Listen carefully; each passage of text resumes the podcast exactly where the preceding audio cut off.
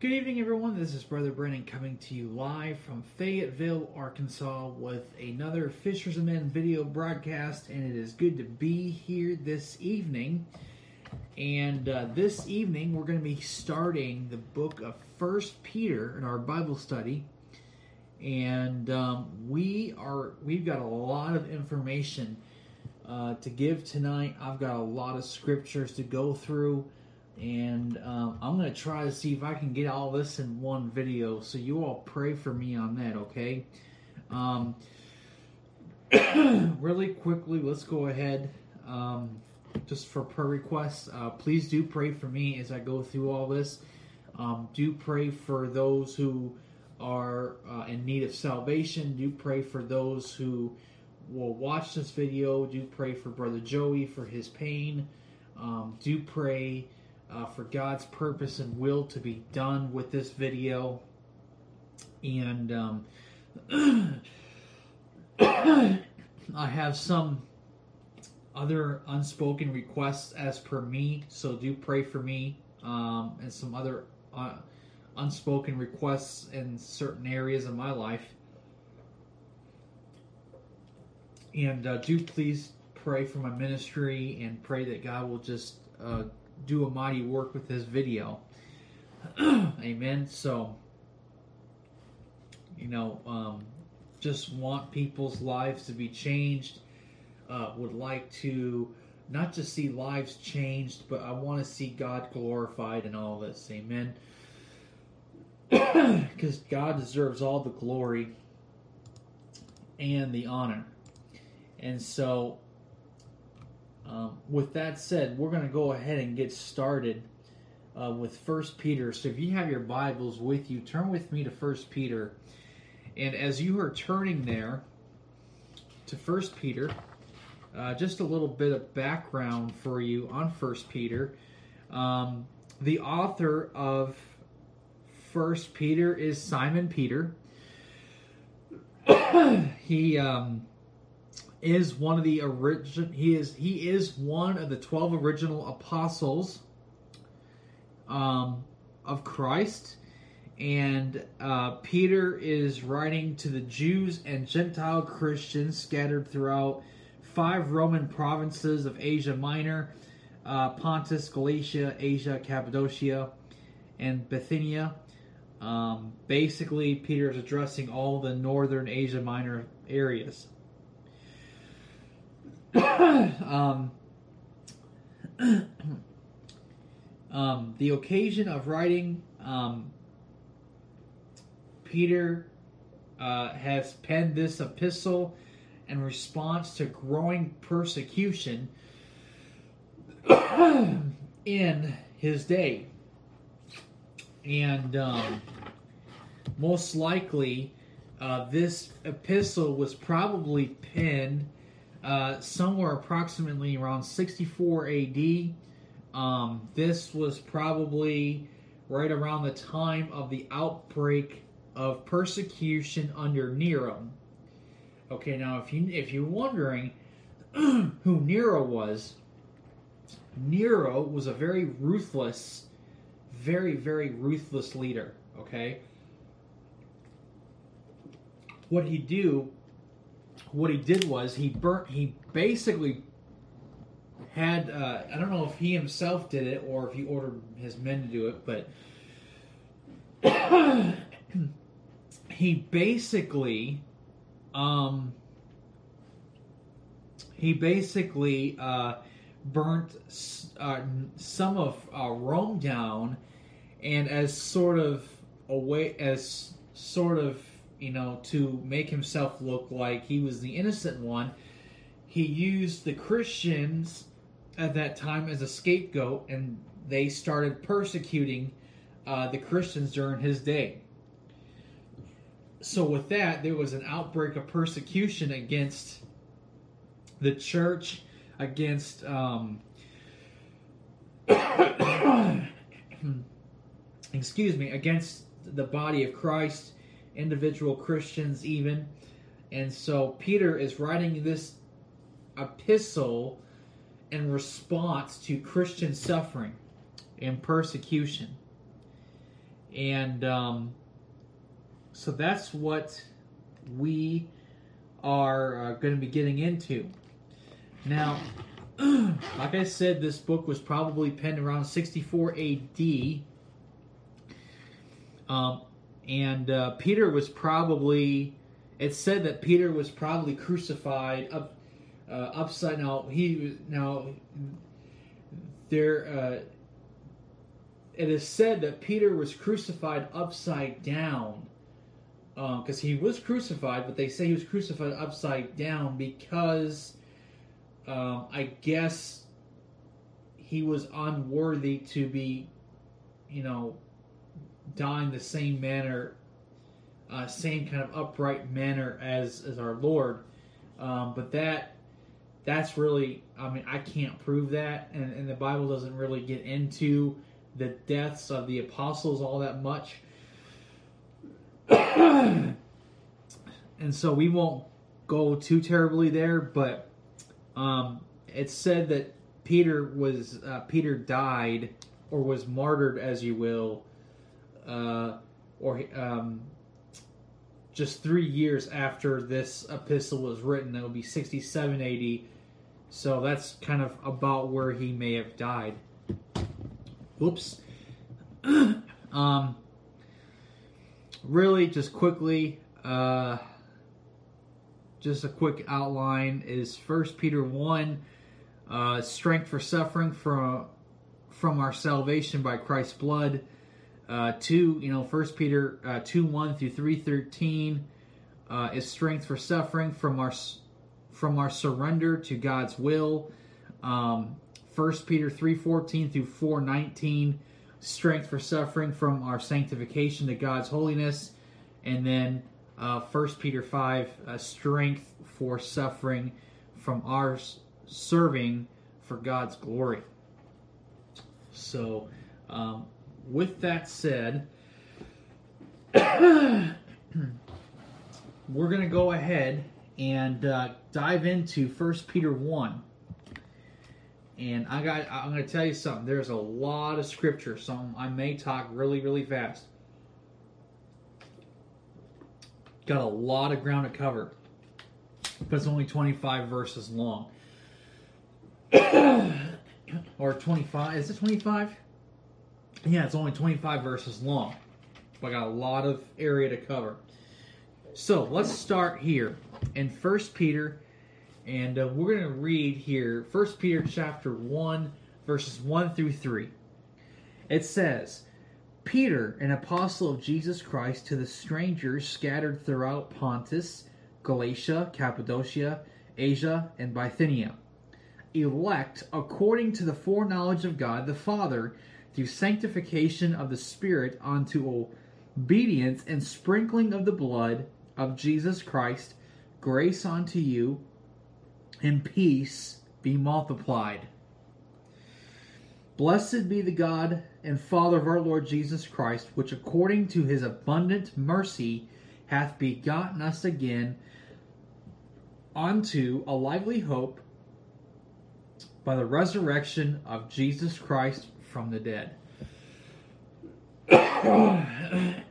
now, in verse 2, okay, verse 2, um, there's some verses I kind of want to kind of just kind of get into here. On verse 2, it says here, elect according to the foreknowledge of God the Father through sanctification of the Spirit unto obedience and sprinkling of the blood of Jesus Christ, grace unto you and peace be multiplied. Now, for verse 2, um, in Romans chapter 8, verse 29 through 30, it says, For whom he did foreknow, he also did predestinate to be conformed to the image of his Son, that he might be the firstborn among many brethren. Moreover, whom he did predestinate, them he also called.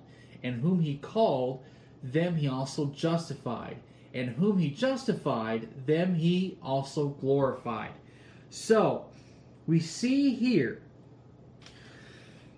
that God knows, okay? So God knows who's going to be saved and who's not. Okay? And so he knows that. He knows what the future holds. he knows who's going to accept the gospel, who's going to reject it. He knows all that stuff, okay? Now, we are predestined. When we become born again, um, we are predestined to be in the image of his son, of the Son, Jesus Christ. Okay? Now, predestinate is not a scary word. Okay, now we have the.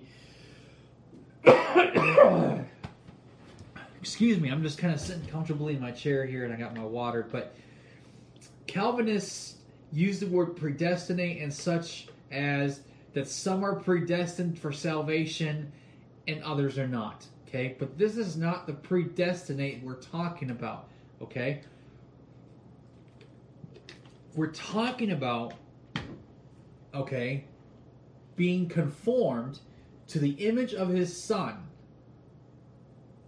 Means that when we get born again, we are going to, we ought to live a separated life. Why? Because when you live a separated life, okay, and when you do wrong, God's going to chasten you. Okay, so through that chastening, through the trials, through the the the, the tribulations that we face, those things are those things help to conform us into the image of Jesus Christ. Because when we get home, we will be at we will be like him. All right, we will be like him. So we're not just so we're not just predestined to be in his image, okay? But he also called us. And because he called us, he justifies us. Okay? And justification is through the blood of Christ. Okay, so when you sin, the blood covers your sin, and it's by the shedding of that blood the blood of Christ that we are justified by faith in Christ and what He did for us at the at the cross.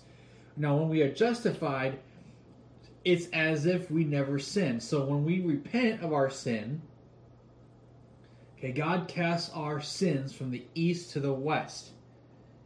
So we see that our sins are from the east to the west, and um, it's as if we never sinned. Okay? Now, we are also then and will be glorified. So when we die and leave this body, we will be present with the Lord and we will be glorified when we get home. If that makes sense. So we see here that there is kind of like Peter is kind of showing us um, kind of what a born again Christian is like. Okay, we see that a born a born who, someone who is truly born again, sealed and saved and regenerated, we are called to be in the image of his son. Okay? We're called to a purpose. We're then justified by the blood of Christ, and then we also will be glorified when we go home. All right? Now, Second Thessalonians chapter 2, verse 13 through 14. But we are bound to give thanks always to God for you, brethren beloved, brethren beloved of the Lord, because God hath from the beginning chosen you to salvation through sanctification of the Spirit and belief of the truth whereunto he called you by our gospel to the obtaining of the glory of our Lord Jesus Christ. So, anyone who gets saved and, and gets salvation, we go through that process of sanctification of the Spirit. Now, what's sanctification? Sanctification is being set apart from the world unto God. Okay? if you're set apart from something, you have to be set apart to something. So we're set apart from the world to God. the Bible says, Be ye holy as I am holy, and we will be getting into that, I believe, tonight. We will be getting into that. Okay? Now, in verse 3, okay, let's get into verse 3. Verse 3 says, Blessed be God, the Father of our Lord Jesus Christ, which according to his abundant mercy hath begotten us again unto a lively hope by the resurrection of Jesus Christ from the dead. Okay?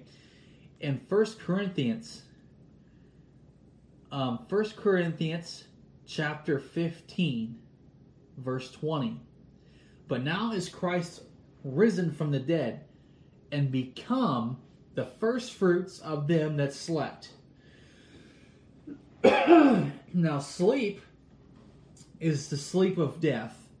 Okay, but Christ is risen from the dead, and he is the first fruits, which means he's he the first fruits is simply the first.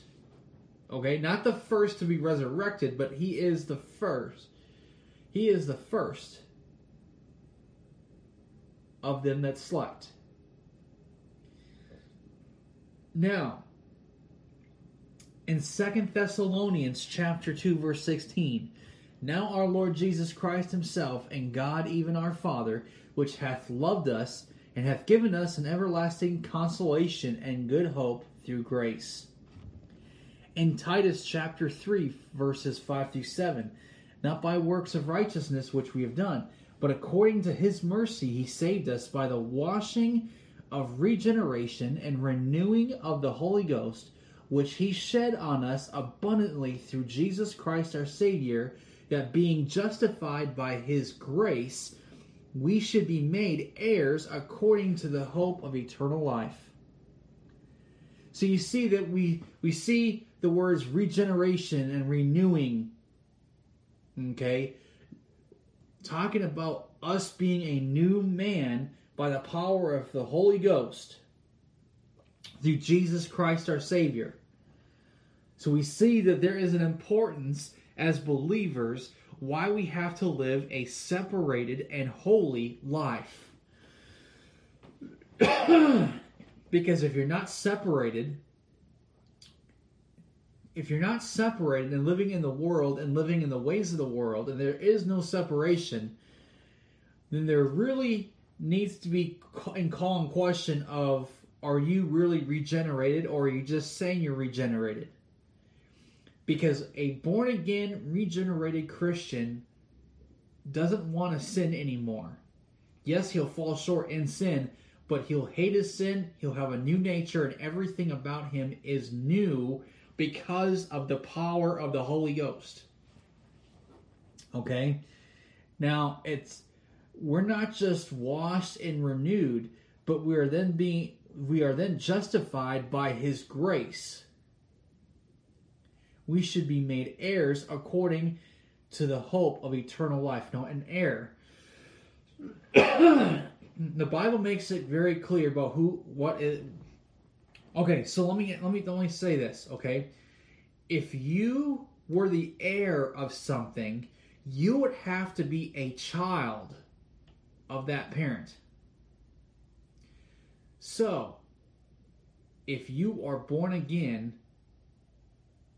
if you are born again, you're sealed and you're regenerated, you are heirs of eternal life through faith in Christ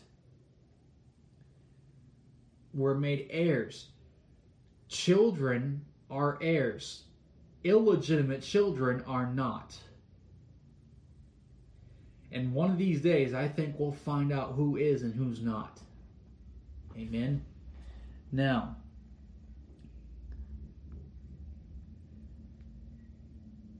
let's go to let's go to verse 4.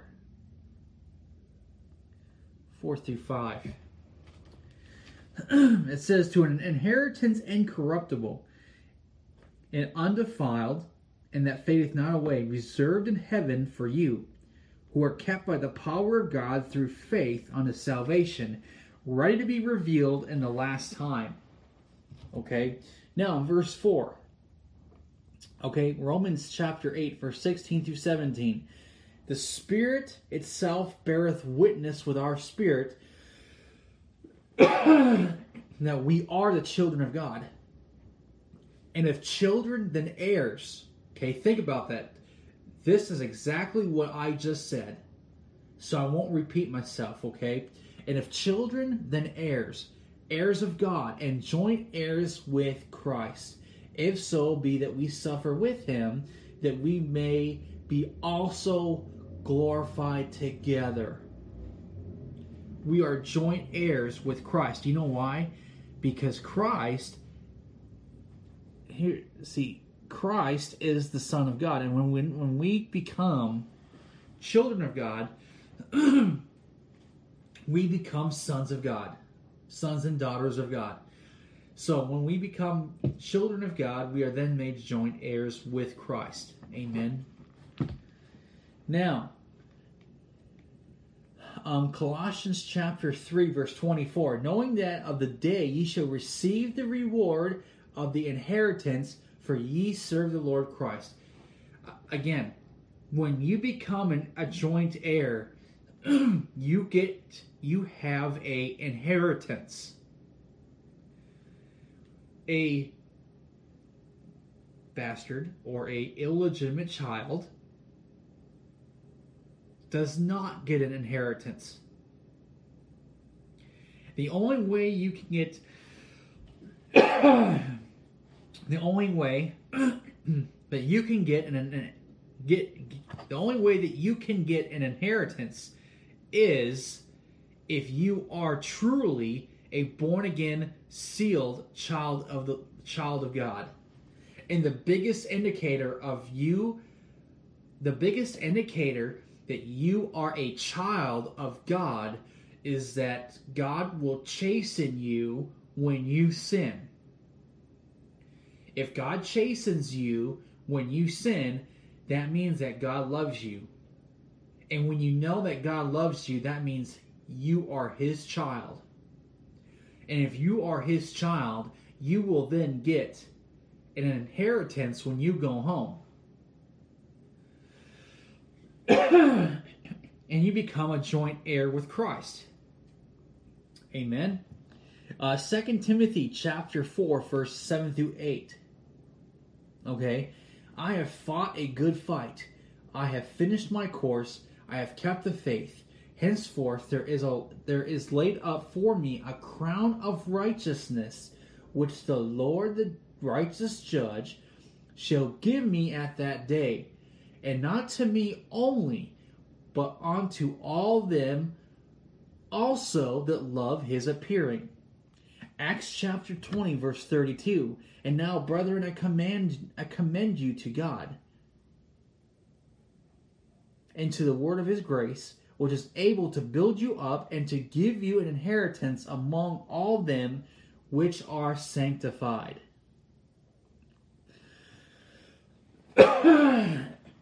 now, let's get into verse 5. Okay?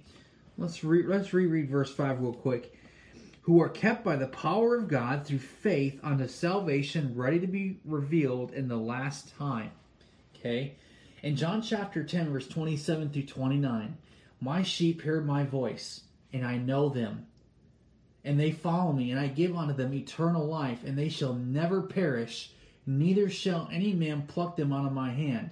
My Father which gave them is greater than all, and no man is able to pluck them out of my Father's hand. In 1 Samuel chapter 2 verse 9 it says he will keep the feet of his saints and the wicked shall be silent in darkness for by strength shall no man prevail.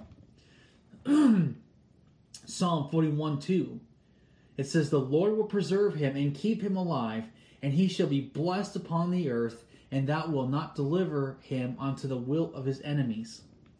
2 Timothy chapter 1 verse 12 For the which cause I also suffer these things. Nevertheless, I am not ashamed, for I know whom I have believed, whom I've believed, and am persuaded that he is able to keep that which I have committed unto him against that day. Amen. Jude chapter 1, verse 24. Now unto him that is able to keep you from falling and to present you faultless before the presence of his glory with exceeding joy. Listen, folks. Um, to summarize in that thing, when you become a child of the living God, you cannot lose your salvation. You can't lose your salvation. Once you are truly born again, you then are saved, sealed, and God will keep you unto that day of Christ. You can't lose your salvation. Because if you could lose your salvation, that means salvation has to be of works. And we're not saved by works. We're saved by grace through faith, not of ourselves, lest any man should boast, for it is the gift of God. And a gift is something you don't deserve. Amen. Now, moving a lot, moving right along here. Go to let's pick up in verse six. Wherein ye greatly rejoice, though now for a season, if need be, ye are in heaviness through manifold temptations that the trial of your faith, being much more precious than of gold that perisheth, though it be tried with fire, might be found unto praise and honor and glory at the appearing of Jesus Christ. Okay?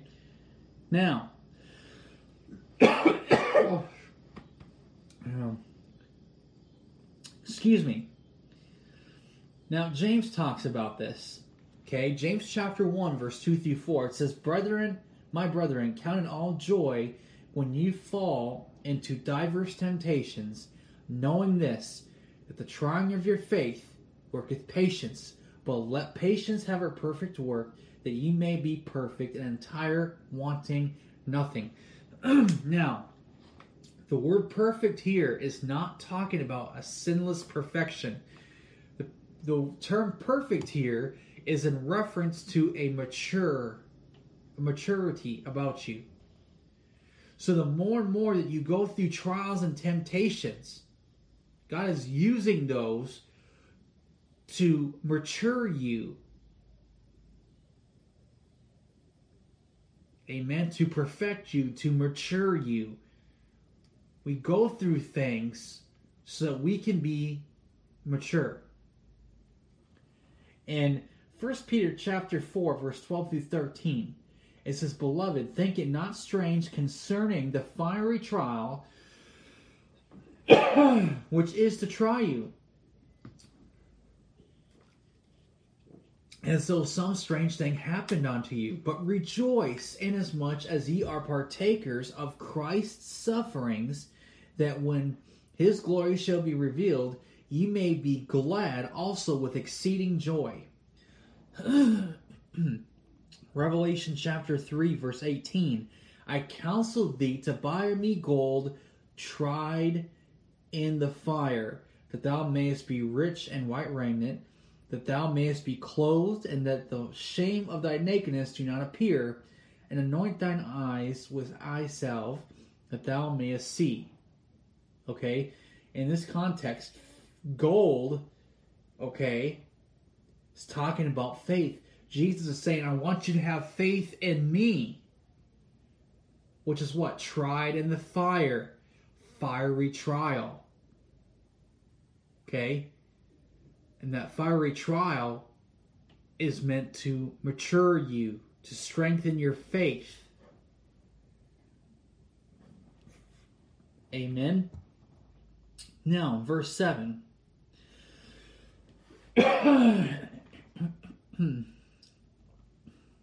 Verse 7. It says, The trial of your faith being much more precious than of gold that perisheth, though it be tried with fire, might be found unto praise and honor and glory at the appearing of Jesus Christ. Okay?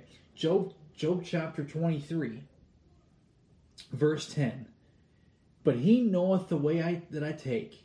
When he hath tried me, I shall come forth as gold. Psalm 66:10 For thou, O God, hast proved us, thou hast tried us as silver is tried. Amen.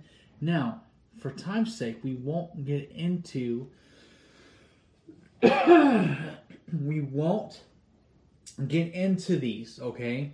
But here's a couple of examples. Okay?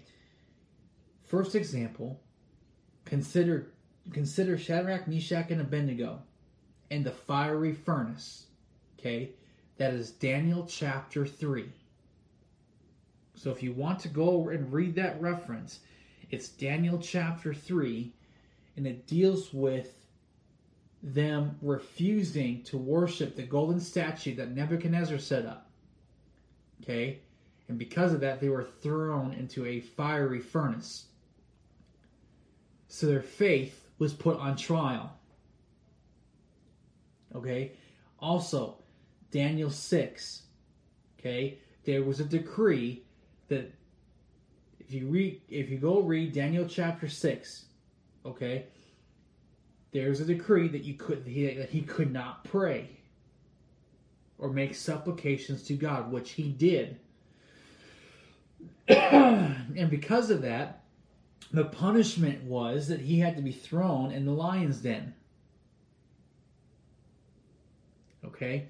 So you see that Daniel's faith, Daniel went through a fiery trial, but God saved him. Amen. As well as he saved Shadrach, Meshach, and Abednego. So, again, Shadrach, Shadrach, Meshach, and Abednego, go read Daniel chapter 3. And for Daniel in the lion's den, read Daniel chapter 6. Okay, so those are the two examples that you want to look for. Now, in 1 Peter chapter 3 verses 17 through 18, it says, For it is better if the will of God be so that ye suffer for well doing than for evil doing. For Christ also hath once suffered for sins, the just for the unjust, that he might bring us to God, being put to death in the flesh, but quickened by the Spirit. Amen. Now,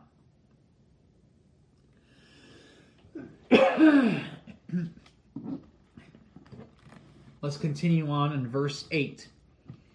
It says, Whom have whom having not seen ye love, and whom though though now ye seen him not, yet believing ye rejoice with joy unspeakable and full of glory, receiving the end of your faith, even the salvation of your souls of which salvation the prophets have inquired and searched diligently, who prophesied of the grace that should come unto you.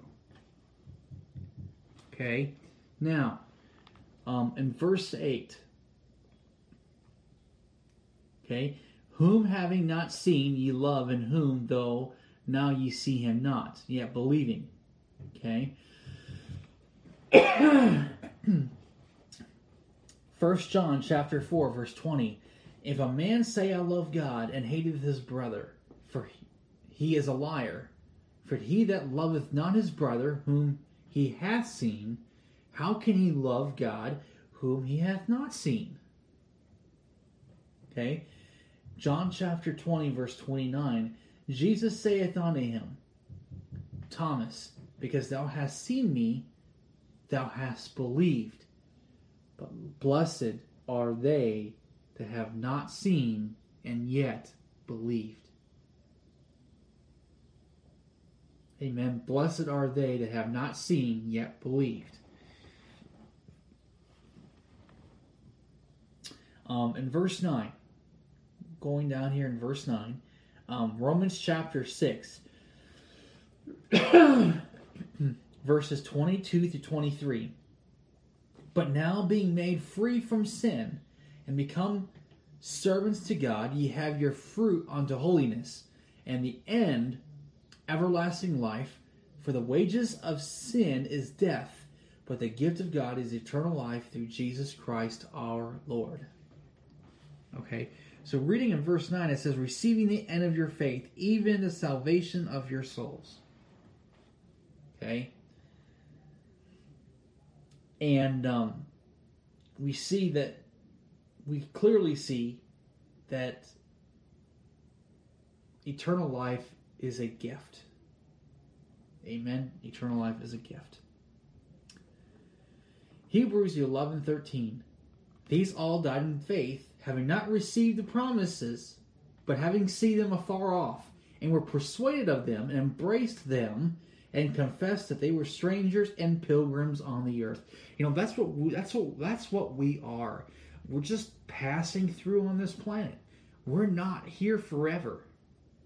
Okay? We're just passing through. We're just passing through. We're just strangers in the land. Do you know why? Because when you become a child of God, your home, your your citizenship is heaven. So that means when you become born again, your home is not of this earth. Your home is not of this world. Your home is in heaven. In James chapter 1, verse 20, uh, James chapter 1, verse 21, Wherefore, wherefore lay apart all filthiness and superfluity of naughtiness, and receive with meekness the engrafted word which is able to save your souls. Now, verse 10, okay, verse 10, of which salvation the prophets have inquired and searched diligently who prophesied of the grace that should come unto you. Okay? Matthew 13, verse 17 For verily I say unto you, that many prophets and righteous men have desired to see those things which ye see, and have not seen them, and to hear those things which ye hear, and have not heard them. Okay? Luke chapter 10, verse 24 For I tell you, that many prophets and kings have desired to see those things which ye see and have not seen them, and to hear those things which ye hear and have not heard them. Second Peter chapter 1 verse 19 through 21 we have also a more sure word of prophecy whereunto ye do well that ye take, take heed as unto a light that shineth in a dark place until the day dawn and the day star rise in your hearts, knowing this first, that no prophecy of the scripture is of any private interpretation. For the prophecy came not in old time by the will of man, but holy men of God spake as they were moved by the Holy Ghost. Amen. Now, let's let's pick up in verse 11 through 12. It says, Searching what or what manner of time the Spirit of Christ which was in them did signify when it testified beforehand the sufferings of Christ and the glory that should follow.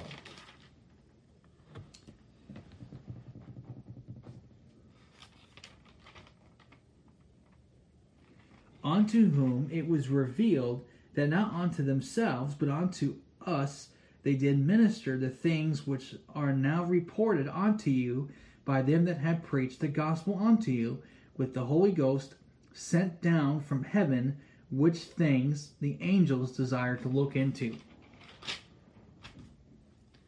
Okay.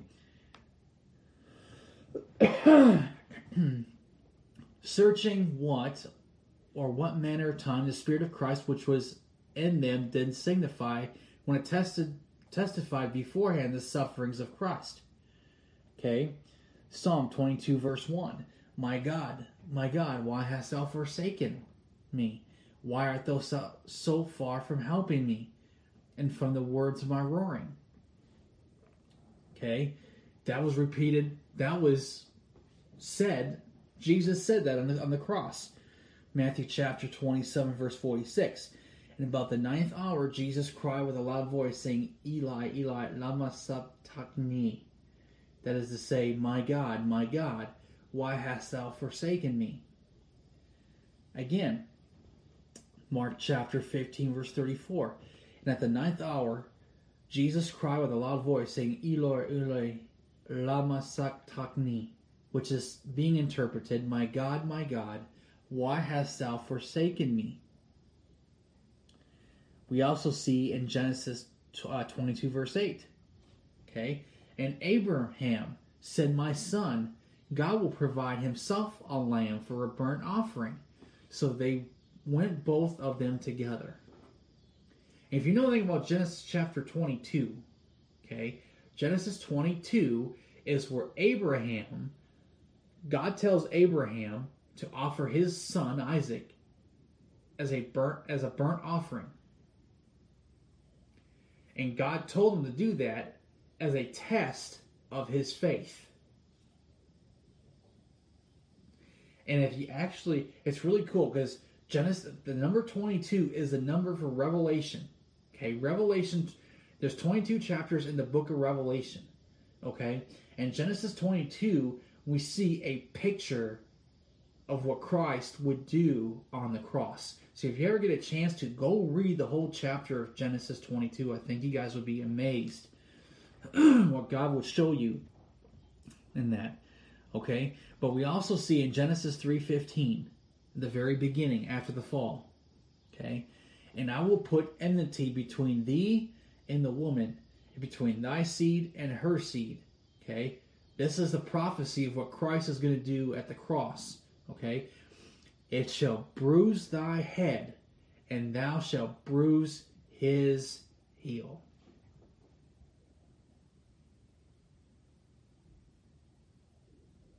Amen. That was to signify what the, the manner that manner of death that Christ was going to uh, to die to dying, which was crucifixion.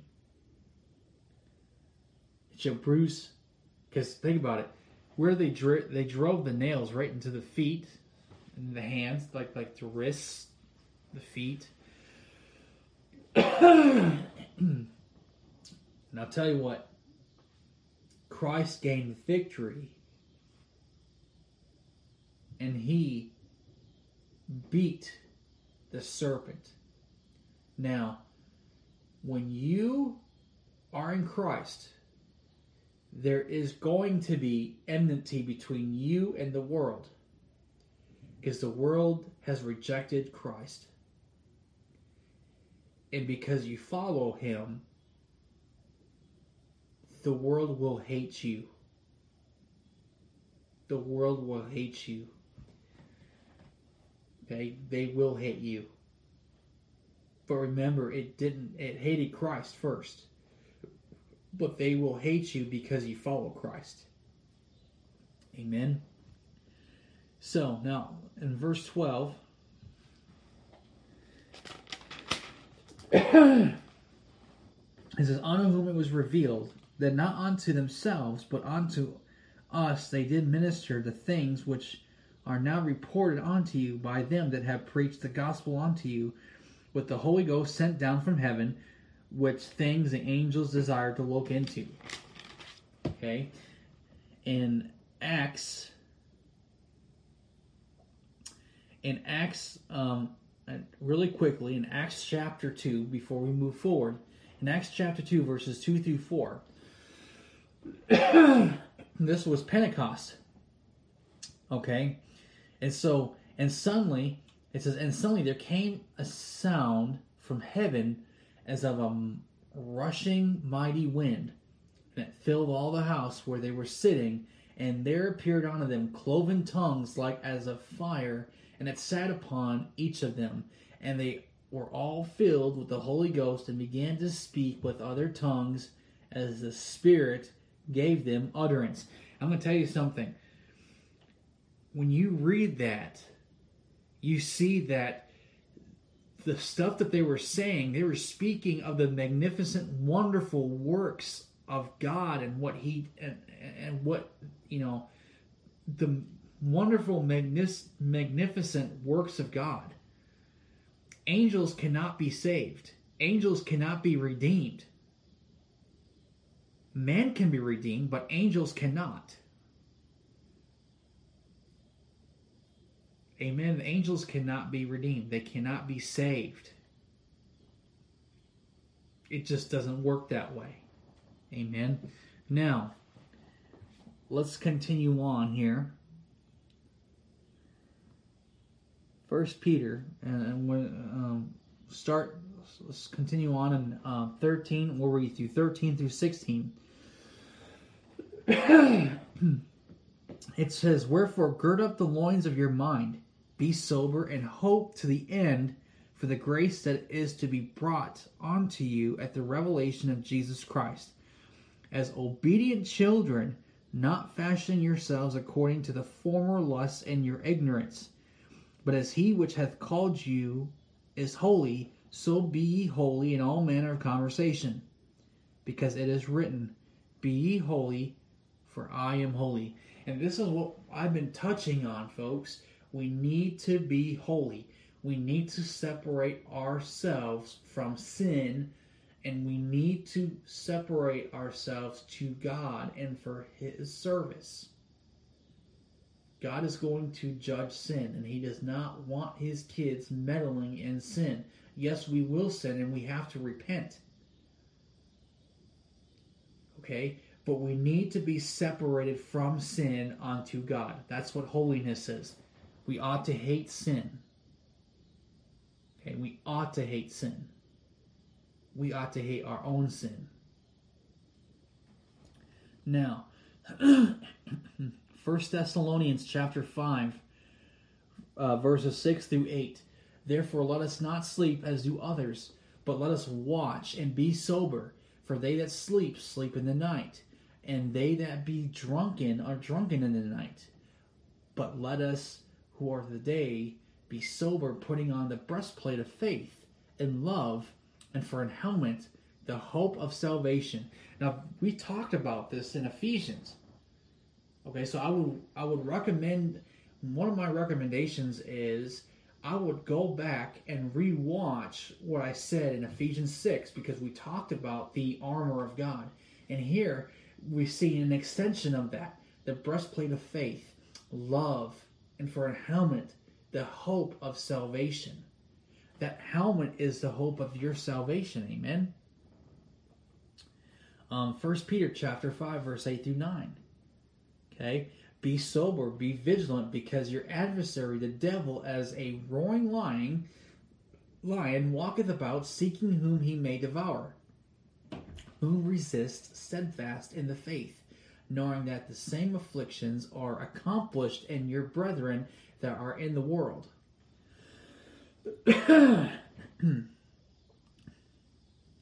we Romans chapter uh, 12, verse 1 through 2. I beseech you, brethren, by I beseech you, therefore, brethren, by the mercies of God, that you present your bodies a living sacrifice, holy acceptable unto God, which is your reasonable service. Okay? Again, we're we're seeing that we we're seeing uh, what sanctification is. Okay, it says, "And be not conformed to this world, but be ye transformed by the renewing of your mind, that you may prove what is that good and acceptable and perfect will of God." Okay, now, again, we've already covered this. Uh, 1 Peter chapter 1, verse 2. Elect according to the foreknowledge of God the Father through sanctification of the Spirit unto obedience and sprinkling of the blood of Jesus Christ, grace unto you and peace be multiplied. In Ephesians chapter 2, Ephesians chapter 2, verse 2, where in time past you walked according to the course of this world, according to the prince of the power of the air, the spirit that now worketh in the children of disobedience. Okay? There's a spirit that works in the children of disobedience. Titus chapter 3, verses 3 through 5. For we ourselves also were sometimes foolish, disobedient, deceived, serving diverse lusts and pleasures, living in malice and envy, hateful, and hating one another. But after that, the kindness and love of God, our Savior, toward man appeared, not by works of righteousness which we have done, but according to his mercy, he saved us by the washing of regeneration and renewing of the Holy Ghost. Amen. So we're washed, regenerated, and renewed by the power of the Holy Ghost. And we know that it is not by works of righteousness, but is by God's mercy he saved us. Because Christ is that word that became flesh, and it was God's mercy towards us that Christ manifested in the flesh. Amen. um, Isaiah 35 8. Okay. Now, talking about, you know, verses 15 through 16 here. Okay. So, Isaiah 35 8. And an highway shall be there, in a way, and it shall be called the way of holiness. The unclean shall not pass over it, but it shall be for those, the wayfaring man, though fools shall not err therein. 2 Corinthians chapter 7 verse 1. Having therefore these promises, dearly beloved, let us cleanse ourselves from all filthiness of the flesh and spirit, perfecting holiness in the fear of God. 1 Thessalonians chapter 4 verse 7. For God hath not called us unto uncleanness, but unto holiness. So we're seeing that we are to be holy as God is holy. Okay?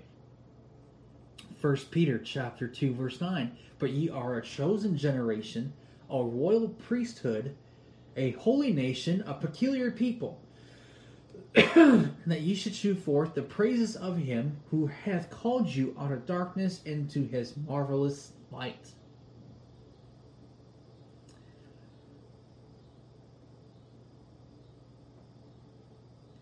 Leviticus chapter 11, verses 44 through 45. I am the Lord your God. Ye shall therefore sanctify yourselves, and ye shall be holy, for I am holy. Neither shall ye defile yourselves with any manner of creeping thing that creepeth upon the earth. For I am the Lord that bringeth you up out of the land of Egypt to be your God. Ye shall therefore be holy, for I am holy. Leviticus chapter 19, verse 2 Speak unto all the congregation of the children of Israel, and say unto them, Ye shall be holy, for I, the Lord your God, am holy. So we see that God is emphasizing that we ought to live holy lives. We are to be holy and not a part of this world. We're to be set apart for God and for God's service. Now, let's continue reading in verse 17. And if ye call on the Father, who without respect of persons judgeth according to every man's work, pass the time of your sojourning here in fear. For as much as ye know that you are not redeemed with corruptible things as silver and gold from your vain conversations received by tradition from your fathers, but with the precious blood of Christ as of a lamb without blemish and without spot. Okay? Now, um, in Acts chapter 10, verse 34 through 35, then Peter opened his mouth and said, Of a truth, I perceive that God is no respect of persons, but in every nation that every nation he that feareth him and worketh righteousness is accepted of him. and Job chapter 34, verse 19. How much less to him that accepteth not the person of princes, nor regardeth the rich more than the poor, for they all are the work of his hands. Amen. Now, let's continue on. In Isaiah chapter 52, verse 3. For thus saith the Lord Ye have sold yourselves for naught, and ye shall be redeemed without money.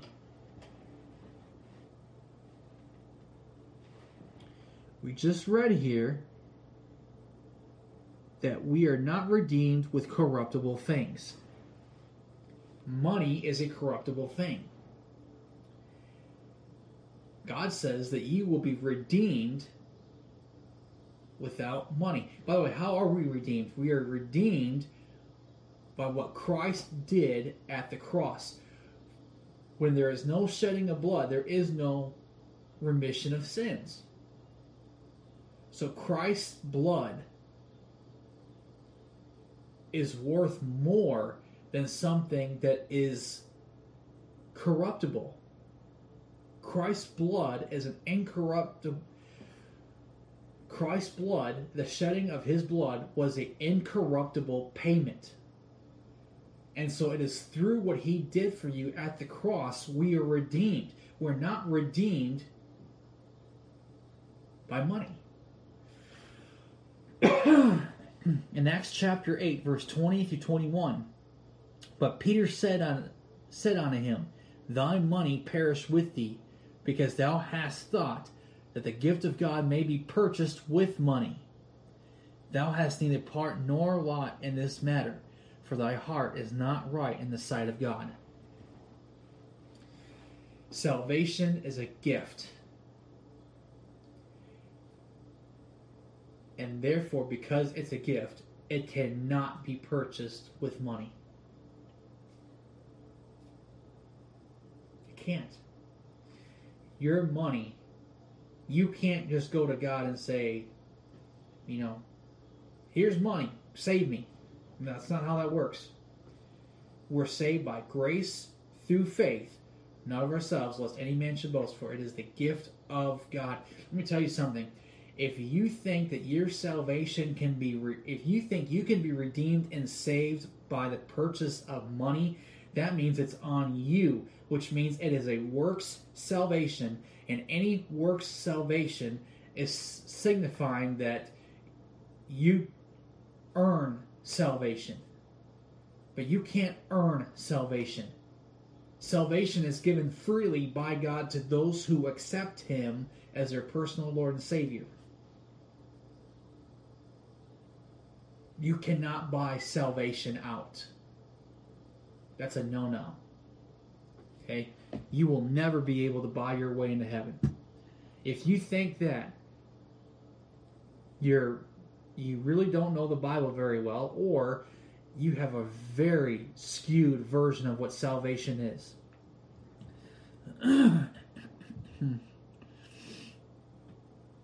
um, John chapter 1 verse 29. The next day John seeth Jesus coming unto him and saith, Behold, the Lamb of God, which taketh away the sin of the world. In Acts chapter 20, verse 28, Take heed therefore unto yourselves and to all the flock over the which the Holy Ghost hath made you overseers to feed the church of God, which he hath purchased with what? His own blood. Do you know why your money, you know why you can't buy salvation with your money? because Christ already purchased it with his blood. And the blood of Christ is more valuable than a perishable item such as money.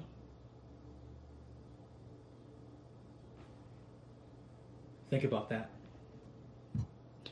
Exodus chapter 12, verse 5 Your lamb shall be without blemish, a male of the first year, ye shall take it out from the sheep or from the goats. Leviticus chapter 1 verse 10. And if this and if his offering be of the flocks, namely of the sheep or of the goats, for a burnt sacrifice, he shall bring it a male without blemish.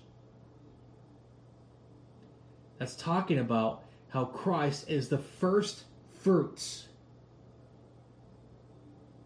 Christ was the firstborn. He is the first fruits. And he died on that cross he died on that cross. He shed his blood so that anyone who comes to him at, freely and asks the Lord to come into their heart and lives and to forgive them of their sins and to be able to recognize that they are in need of a savior, that God will give God will give you eternal life if you accept and cry out to Christ to save you and if you accept that free gift.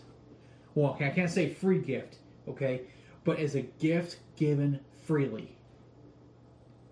You cannot purchase you cannot purchase it with your money. it was already purchased by the blood of Christ, and Christ is that first fruits. He was that lamb without blemish and he did it because and he sacrificed and he laid his life down because he so loved you for god so loved the world he gave his only begotten son so that whosoever shall believe in him shall not perish but have everlasting life amen now um let's continue reading here in verse 20 well we're almost done Okay, almost done. So hang in there, okay? Who verily was foreordained before the foundation of the world, but was manifest in these last times for you. Who by him do believe in God that raised him up from the dead and gave him glory, that your faith and hope might be in God seeing ye have purified your souls and obeying the truth through the Spirit unto unfeigned love of the brethren, see that ye love one another with a pure heart fervently.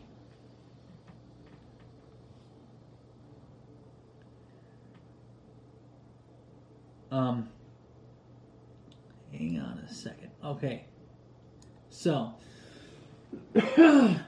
verse 20 okay, who was verily foreordained before the foundation of the world, but was manifested in these last times for you. Okay, 1 Timothy chapter 3, verse 16. And without controversy, great is the mystery of godliness. God was manifested in the flesh, justified in the spirit, seen of angels, preached unto the Gentiles, believed on in the world, received up into glory. Okay, Acts chapter 2, verse 23 through 24, him being delivered by the determined counsel and foreknowledge of God, ye have taken and by wicked hands have crucified and slain, whom God hath raised up, having loosed the pains of death, because it was not possible that he should be holden of it. Determined by the foreknowledge of God. God foreknew that he knew it. Since the beginning of, since the fall, in the beginning of time, he knew that.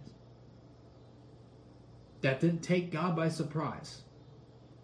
Okay? He knew it. Um, Acts chapter 2, verse 23. Uh, Acts chapter 2, verses 32 to 33.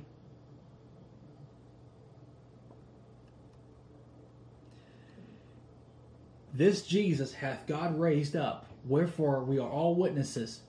Therefore, being by the right hand of God exalted, and having received of the Father the promise of the Holy Ghost, he has shed forth this which ye now see and he- hear. In Romans chapter 4, verses 24 through 25.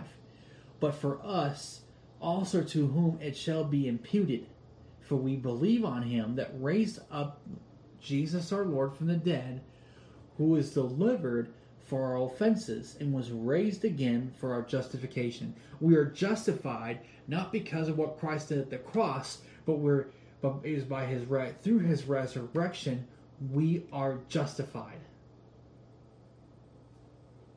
Amen. For our justification, he was raised. Um, now,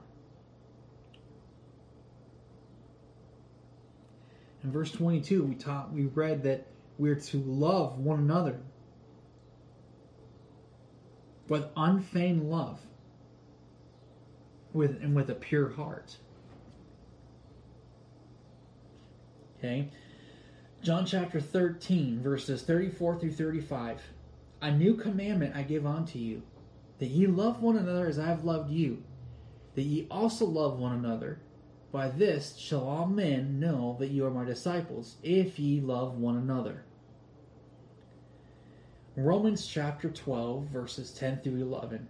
Be kindly affectionate one to another with brotherly love, and honor preferring one another, not slothful in business, fervent in spirit, serving the Lord. 1 Peter chapter 2, verse 17. Honor all men, love the brotherhood, fear God, honor the king. Amen. Now, this is the last few. This is the. This is going to be the last few verses that we get into, and we're going to close. Okay. Hmm. Starting in verse 23. Being born again, not of corruptible seed, but of incorruptible by the word of God, which liveth and abides forever. For all flesh is as grass, and all the glory of man as the flower of grass. The grass withereth, and the flower thereof falleth away. But the word of the Lord endureth forever. And this is the word which by the gospel is preached unto you. Okay, now, verse 23 talks about being born again, not of corruptible, not a corruptible seed, but incorruptible. Okay, Psalm chapter, Psalm chapter one thirty nine, verses fourteen through sixteen. I will praise thee, for I am fearfully and wonderfully made. Marvelous are thy works, and that my soul knoweth right well. My substance was not hid from thee when I was made in secret and curiously wrought in the lowest parts of the earth. Thine eyes did see my substance, yet being unperfect. And in thy book all my members were written, which in continuance were fashioned, when as they were there was none of them. That's talking about your DNA. Your God wrote your DNA in a specific way, and God says, don't mess with it. God also has DNA. It's the Word of God. You got two strands, the Old and New Testament. Okay? Four base pairs. You got Matthew, Mark, Luke, and John. Matthew, Mark, and Luke are the synoptic gospels, which they're similar, and John is written a little bit differently. Okay? So your King James Bible is is that perfect and pure DNA. By the way, it's inerrant. There is no errors in your King James Bible. your King James Bible is incorruptible. Amen. It's incorruptible and it abideth forever. Jesus Christ is the Word that became flesh and dwelt among us.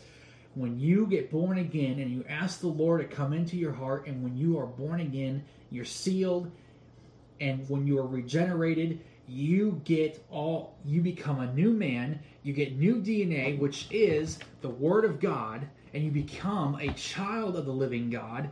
You become joint heirs with Christ, and you get an, and you get a inheritance of eternal life. As a born again child of the king. Amen 1 john chapter 3 verse 9 whosoever is born of god doth not commit sin do you know why listen if you're born again that does not mean you're going to be sinless perfection what that's talking about is that if you're born again you are born of God, which means that your new man, your spirit, your new man will not sin. Why? Because it's born of God. Okay? So whosoever is born of God doth not commit sin. For his seed remaineth in him, and he cannot sin because he is born of God. Seed is DNA. Seed is DNA. And by the way, it says it remaineth in him. So if you're born again, God's word remains in you. Amen. Now, in Psalm 119:11, Thy word have I hid in my heart that I might not sin against thee. Thy word, Jesus Christ is the word. When you ask the Lord to come into your heart, or when when you when you accept the Lord, when you ask Him to come into your life, where does He reside? In your heart. Thy word, Jesus is the word. Thy word have I hid in mine heart. That what? That I might not sin against thee. Amen. Let's look at here, verse 24. We're almost done. Okay? For all flesh is grass, and all the glory of man as the flower of grass. The grass withereth, and the flower thereof falleth away. Job chapter 14, verse 2 He cometh forth like a flower, and is cut down. He fleeth also as a shadow, and continueth not. Psalm 103, verses 15 through 16 As for man, his days are as grass as a flower of the field, so he flourisheth. For the wind passeth over it, and it is gone, and the place thereof shall know it no more. Isaiah 40, verses 6 through 8. The voice said, Cry, and he said, What shall I cry? All flesh is grass, and all the goodliness thereof is as the flower of the field. The grass withereth, the flower fadeth because the Spirit of the Lord bloweth upon it.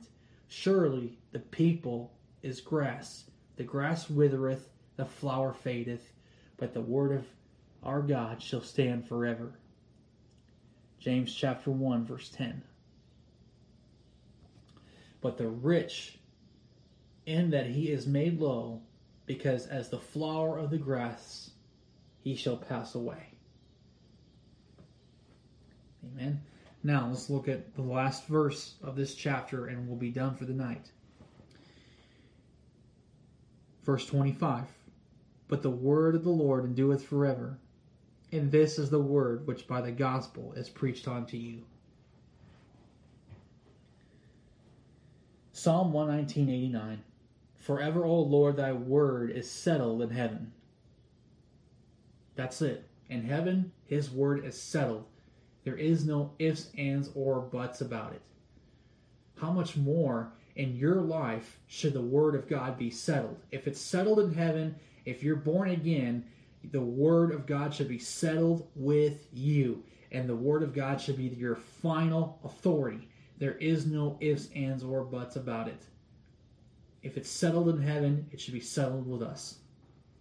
Amen. There shouldn't be any question. Now, when I say that, it means there shouldn't be any doubts. We shouldn't doubt it. We need to believe every word of this book. And yes, we do doubt at times. That's why we need God's help. But His word is settled in heaven. Hebrews chapter 13, verse 8 Jesus Christ, the same yesterday and today and forever. His word does not change. It is consistent. Christ is the same. God is the same in the Old Testament as he is in the New Testament as he is now. God does not change. He stays the same. Matthew chapter 5 verse 18 For verily I say unto you till heaven and earth pass one jot or one tittle shall in no wise pass from the law till it all be fulfilled. every single book, from Genesis to Revelation and everything in between, till all be fulfilled, every single words, every single word of your Bible will not pass till all be fulfilled. Okay? And Matthew chapter 24, verse 35 Heaven and earth shall pass away, but my words shall not pass away. His words are settled in heaven, they are eternal, they will not pass away. His word is eternal. Amen. Last one, and then we'll close.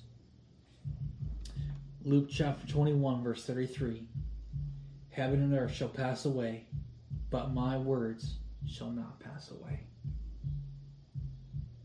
Amen. His words endureth forever.